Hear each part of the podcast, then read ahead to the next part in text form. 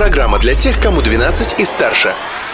Колесо истории на «Спутник FM.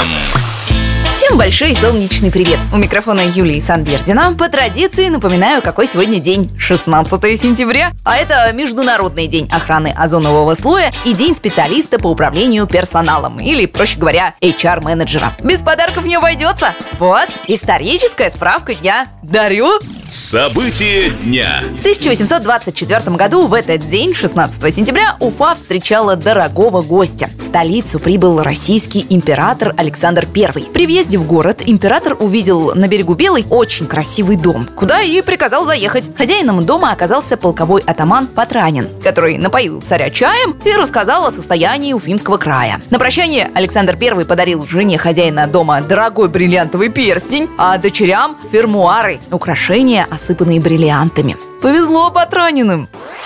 До визита в Уфу Александр I также побывал и в других населенных пунктах Башкирии – Мелиузе, Зергане и Стерлитамаке. Причем в Зергане император впервые попробовал национальное башкирское блюдо бишбармак и кумыс. Не знаю, понравился ли царю бишбармак, но кумыс точно пришелся по душе. Попробовав его, Александр I велел отправить в царское село двух опытных башкир и несколько кобылиц. Он надеялся при помощи этого целебного напитка вылечить императрицу Елизавету Алексеевну. Личность дня.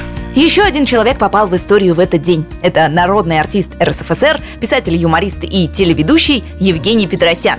Сегодня ему исполняется 75 лет. Отсыплется из меня вовсе не песок, это не сгоревший в молодости порох. Вы так на меня смотрите, как будто это я про себя сказал. Так как из-за, сами знаете чего, свой бенефис юморист был вынужден отложить, юбилей он отмечает онлайн-марафоном видеозаписей своих лучших выступлений в социальных сетях. Захочется посмеяться? Заглядывайте. Открытие дня.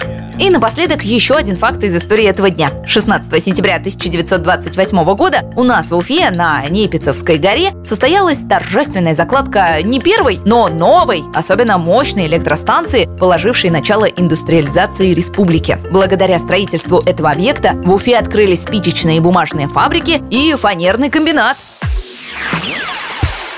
А комбинат по поиску интересной информации об истории дня на этом закрывается. Но завтра откроется вновь, ведь прошлым нельзя жить, но помнить его необходимо. Юлия Санвердина, Спутник ФМ. Колесо истории на «Спутник FM.